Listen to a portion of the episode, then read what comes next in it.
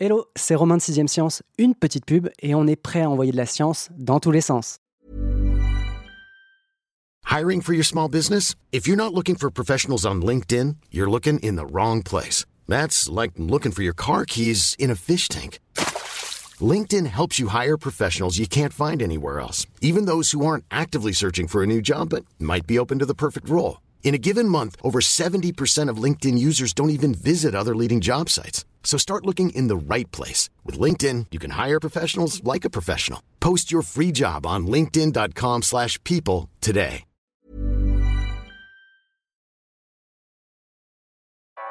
Vous écoutez 6ème Science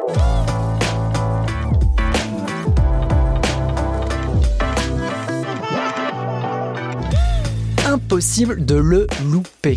Tilou, Tilou bleu, le loup en slip, sans oublier le sempiternel grand méchant loup. Chez les enfants, on sait tout, ou presque, du plus grand des canidés qui a fait du rayon jeunesse des librairies son territoire de chasse. Du côté des plus grands, bergers et scientifiques sont bien forcés de reconnaître leur méconnaissance d'un canis lupus revenu en force dans les montagnes françaises après en avoir un temps disparu.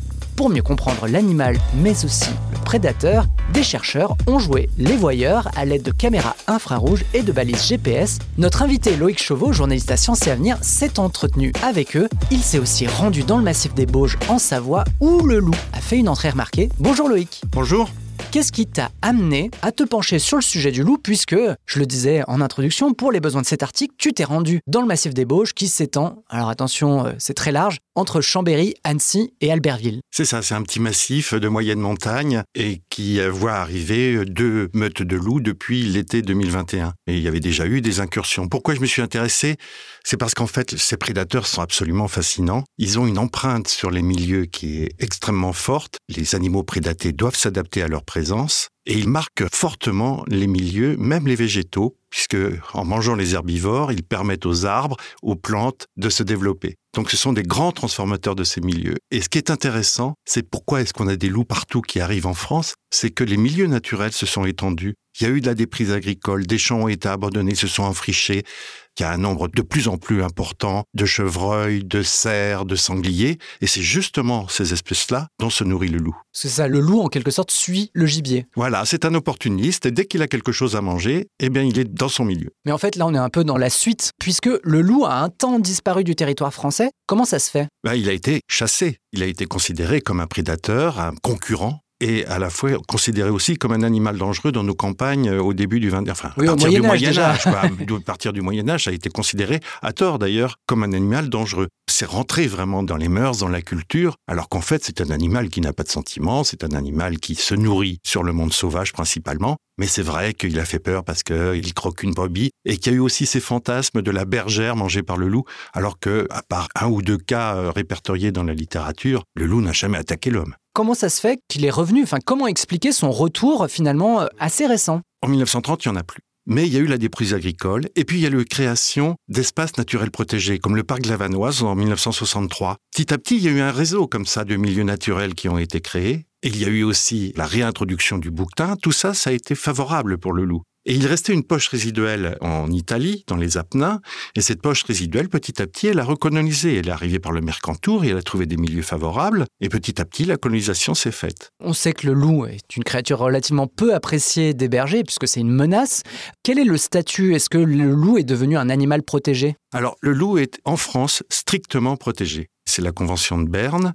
Et donc la France s'est engagée à complètement protéger, mais avec une protection forte, l'espèce. Pourquoi cette protection forte? En fait, c'est parce que la Convention de Berne, dans les années 79 de mémoire, elle a demandé à chaque État quel était le degré de protection de chaque espèce. La France n'ayant pas de loup à cette époque, on a dit, bah, pas de souci, nous allons mettre la protection maximale sur le loup. Manque de peau, il est revenu. Donc on se retrouve avec les statuts et pourtant une bonne envie par pas mal de gens de les éradiquer. Oui, c'est ironique. C'est ironique. et finalement, le loup, on le connaît assez peu puisqu'il a disparu de nos contrées avant de revenir euh, très mmh. récemment, alors que l'animal nous précède, hein, puisqu'il est apparu il y a alors je ne fais que citer ton article, hein, mm. je n'ai aucun mérite, apparu il y a environ 1,8 million d'années, bien avant Homo sapiens. Est-ce que le loup qui nous a vu émerger est différent du loup qu'on voit, nous, émerger aujourd'hui? Assez peu. En fait, il a assez peu évolué. Il s'est transformé du fait de ses méthodes de chasse. Il a perdu ses griffes rétractiles au profit d'une méthode de chasse de course et d'affaiblissement de ses proies. Il n'a pas de griffes rétractiles comme le chat, par exemple. Donc il faut qu'il épuise ses proies. Et les proies ont coévolué. C'est-à-dire que, comme il fallait avoir une résistance vis-à-vis de son prédateur, eh ben, les animaux comme les cerfs, les chevreuils, etc., ont gagné en taille. Et certaines espèces, elles, se sont adaptées à des milieux où le loup ne pouvait pas les chercher. C'est le Hmm. cas du bouquetin et du chamois. Donc c'est ça. Euh, qui finalement, vivent le, dans les falaises. le gibier s'est rendu inaccessible en allant voilà, se percher ou alors en allant courir plus vite ou plus longtemps. Exactement. Donc c'est une coévolution qui date pour l'Europe de 800 000 ans, parce que la région d'origine du loup, c'est l'Amérique du Nord. Il est passé par le détroit de Bering il y a 800 000 ans pour petit à petit coloniser toute l'Eurasie. Alors revenons sur le plancher des canidés, on va Hmm. rester dans l'hexagone. Est-ce qu'on sait à peu près combien de loups peuplent aujourd'hui le territoire français? Alors le chiffre officiel c'est 624, mais c'est la moyenne puisqu'on a une fourchette très large entre 400 et 800 individus, parce que c'est très difficile de compter sur des millions d'hectares une espèce. On Mm. est dans des milieux naturels touffus, boisés, avec une espèce qui vit beaucoup la nuit, très élusive, qui évite les hommes. Donc c'est très compliqué de les compter. Est Mais peu sédentaire, hein, de ce que j'ai compris. Oui, Euh, qui vit sur des territoires. Hmm.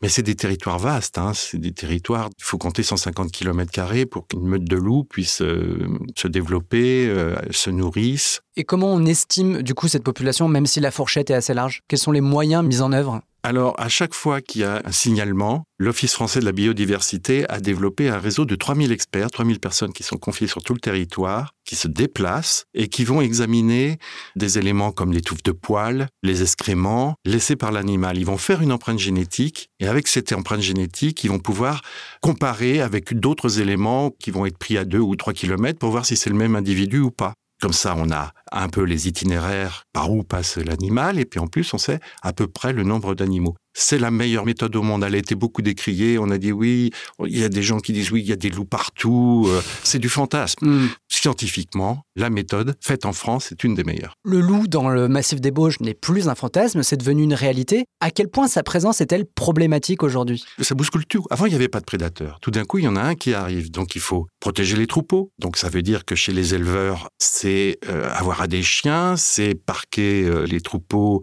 avec des barrières euh, électriques, des protections. Ça, c'est le côté professionnel. Mais il y a aussi des choses auxquelles on ne pense pas. C'est que dans ces massifs, il y a des petits troupeaux faits par des retraités de 20 chèvres, de 30 moutons, euh, qu'on fait paquer sur des, des espaces délaissés. Bon, comme il n'y a aucune réalité économique pour ces troupeaux et que le loup est là, bah, les gens les ont abandonnés. Hmm. Et le problème, c'est que ces espaces qui étaient pâturés auparavant s'enfrichent. Eh oui. Et donc, on a une augmentation des espaces favorables au loup, comme ça. Qu'est-ce qui est mis en œuvre, que ce soit du point de vue de l'observation ou de la protection contre l'animal? Enfin, j'imagine que euh, les bergers se dotent de protection, mais qu'est-ce qui est entrepris? Principalement, justement, c'est le chien de défense, le, patou.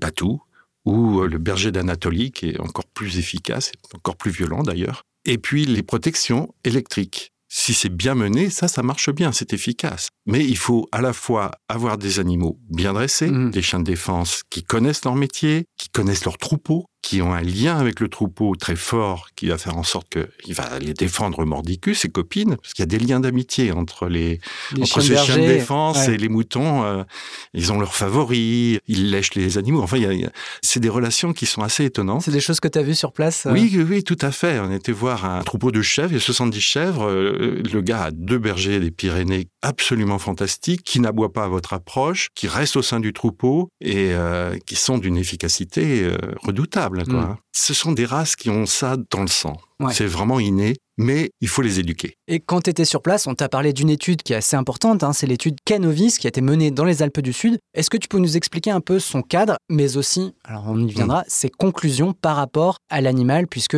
l'étude a pu observer d'assez près, avec euh, des balises GPS et des caméras infrarouges, le comportement du loup? Oui, ce sont deux biologistes qui se sont demandé en disant mais on a un problème avec le loup, on parle du chien, on parle des troupeaux, on parle des moutons, mais on parle pas du loup en lui-même. Mm. Alors il faudrait quand même savoir quel est son comportement vis-à-vis des protections. Donc ils ont eu l'idée d'aller demander à des fabricants de leur prêter des caméras infrarouges. C'est du matériel qui coûte euh, assez cher, souvent militaire d'ailleurs. Mais bon, ils ont eu ce matériel et donc sur des sites euh, en France, sur le Mercantour, le plateau de Canjuers et le Haut-Buèche, ils ont observé pendant trois ans, pendant des nuits entières, à la caméra, ce qui se passait effectivement autour des protections. D'abord, la plupart du temps, il n'y a pas d'attaque, c'est-à-dire que le loup passe à côté des troupeaux en les ignorant superbement. En fait, il va chercher euh, des mouflons, euh, du chevreuil, euh, voire de la marmotte, ça il aime bien la marmotte aussi, le loup. Et on ne sait pas pourquoi, tout d'un coup, il va rentrer dans l'enclos et il va chiquer une ou deux brebis. brebis. Pourquoi est-ce qu'il va à la brebis? Pourquoi est-ce qu'il va au mouton? Ça, c'est difficile à dire, on n'est pas dans sa tête. Mais ce qu'on remarque, c'est qu'il y a des différences de comportement, mais vraiment dramatiquement différentes. Certains ont absolument peur des protections et des barrières électriques. Hmm.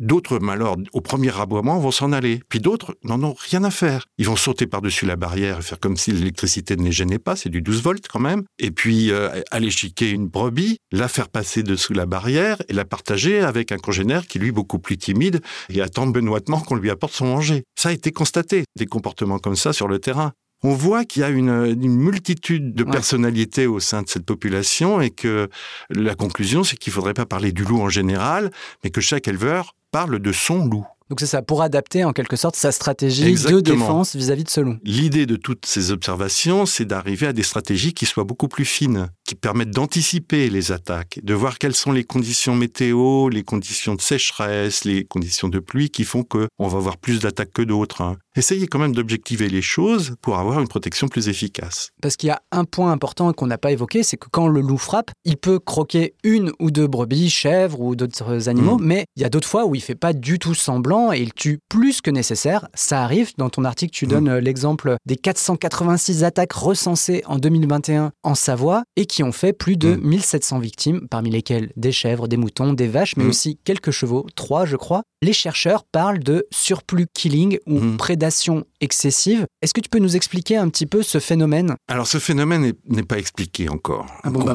le problème, c'est qu'on n'a pas de réponse. On constate effectivement, et ça traumatise énormément les éleveurs, que normalement, dans la nature, un loup tue un animal et une fois qu'il l'a tué, il le consomme. Donc il arrête de tuer à cet endroit-là, ça y est, il a sa nourriture, il la mange, il a obtenu ce qu'il voulait. Et là, on a une espèce de débordement du comportement qui fait qu'une fois qu'on a tué, on s'arrête pas, on reste toujours sur le mode de la prédation et pas de la consommation. Il est possible que ce soit les mouvements du troupeau, le comportement de flocking, c'est-à-dire de concentration des animaux sous le coup de la peur, du stress, qui les incite à continuer à tuer. Mais tout ça sont des hypothèses, mm. et effectivement, c'est un phénomène qui est intrigant et qui est très traumatisant. Quand tu parles de flocking, c'est ça, c'est finalement le fait qu'il y ait tant de proies à disposition qui fait que bah, le loup se dit, ok, euh, j'en profite, quoi. Voilà, exactement. Enfin, on n'est pas dans sa tête. Hein. Non, malheureusement. Mais c'est vrai que l'objectif de l'étude, tu le disais, c'était un peu de se glisser sous la peau du loup pour en comprendre les différentes personnalités. Exactement. Quelles suites vont être données à cette étude qui a été menée, je mm. crois, jusqu'en 2017 Jusqu'en 2019. le, rapport a été remis cet été. Les chercheurs espèrent continuer à avoir des observations toujours plus importantes pour essayer justement de pouvoir avoir une, série de comportements. Là, ils ont quand même passé 390 nuits euh, à observer, euh, mais c'est pas suffisant. On a encore un, champ de comportements à observer pour pouvoir arriver ensuite à effectivement des règles plus précises de protection, adapter les barrières. Par exemple, est-ce qu'on sait si le loup saute par-dessus ou par-dessous d'une barrière électrique? Euh, On n'a pas encore de certitude on pense que c'est plutôt par-dessous, mais on a vu des loups euh, qui sautaient allègrement à 1m40 euh, sans problème. quoi. On n'a pas de certitude là-dessus, donc il faut adapter les matériels et qu'ils soient efficaces que si on en sait plus sur le comportement. Donc c'est du travail à continuer. Mais ce qui est sûr, c'est que quoi qu'on en fasse, et même si on autorise le tir sur des individus, le loup, il est là, il est fait pour rester. Mhm. Le milieu est favorable et euh, il ne s'en ira pas. C'est bien que tu évoques cette question de tir, mhm. parce qu'aujourd'hui, il y a une autorisation, je crois, de tir de prélèvement, si j'ai bien compris. Tout à fait. C'est 19% de l'effectif, donc ça fait 118 loups qui vont être autorisés cette année à être tirés par des professionnels, la louveterie, les agents de l'Office français de la biodiversité, donc c'est quand même très encadré. Il y a du braconnage, évidemment, mais euh, cet encadrement sert principalement sur les 20% de troupeaux qui concentrent vraiment les attaques.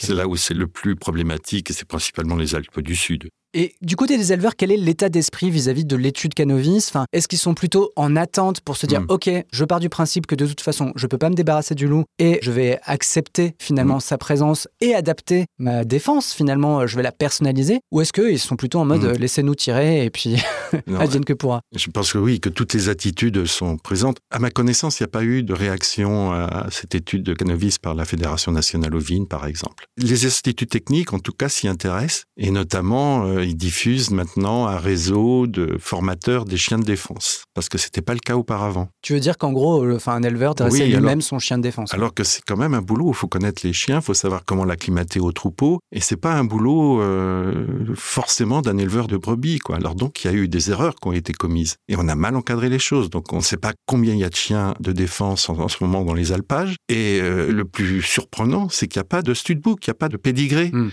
Donc comment savoir si effectivement on a un chien qui est de bonne lignée ou pas? Personne ne le sait. Donc il faut vraiment, et ça commence à être fait, réencadrer la Structurer filière, du, peu. structurer la filière du chien de défense. On a, pendant 25 ans, on a fait n'importe quoi. Afin de justement éviter à la fois des débordements, mais aussi des comportements euh, peut-être de chiens Oui. désagréables vis-à-vis des randonneurs ou des gens qui passent par là. Euh, C'est ce que j'ai appris dans le massif des Bauches, à ma grande surprise, c'est que ces chiens finissent par être des problèmes. C'est-à-dire que l'été, au lieu de défendre le troupeau, ils vont chasser, bon, ils font pas leur métier. Ou alors là, c'est le plus terrible, et les maires de ces régions ont des plaintes, c'est-à-dire qu'ils viennent mordre un randonneur ou un vététiste. Et là, il y a des plaintes. Et l'hiver, donc ils reviennent à l'étable, et là, c'est les aboiements euh, sans fin, quoi. Donc, nuisance sonore. Finalement, c'est un autre canidé qui pose problème. Voilà, exactement. Mais c'est le même, hein. Ils sont interfertiles, donc c'est les mêmes. J'emprunterai ma conclusion au philosophe Rémi Guichard qui a dit, ou plutôt chanté, Qui a peur, qui a peur, qui a peur du loup? C'est pas moi, c'est pas moi, c'est peut-être vous. Plus efficace et moins gênant qu'un hurlement en pleine nuit, n'oubliez pas de vous abonner à 6ème Science pour recevoir une alerte dès qu'un nouvel épisode est publié. À dans deux semaines pour envoyer de la science et la hurler dans tous les sens.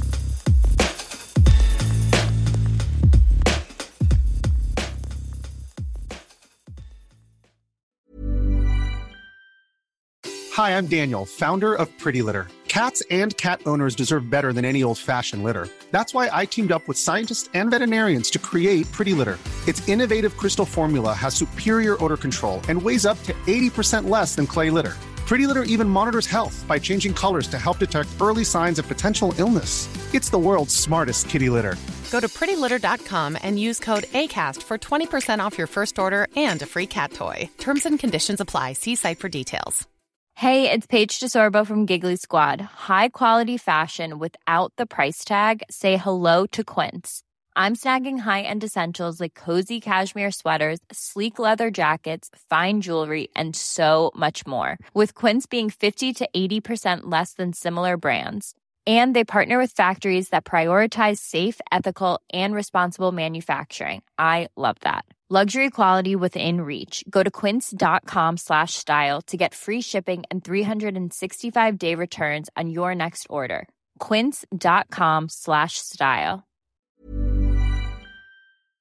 On ne va pas se quitter comme ça. Vous avez aimé cet épisode? Sportif, généraliste, sexo ou scientifique, varié mais toujours bien informé. Découvrez les autres podcasts de la rédaction 20 minutes sur votre application d'écoute préférée ou directement sur podcast au pluriel.20minutes.fr. Et merci de nous avoir écoutés.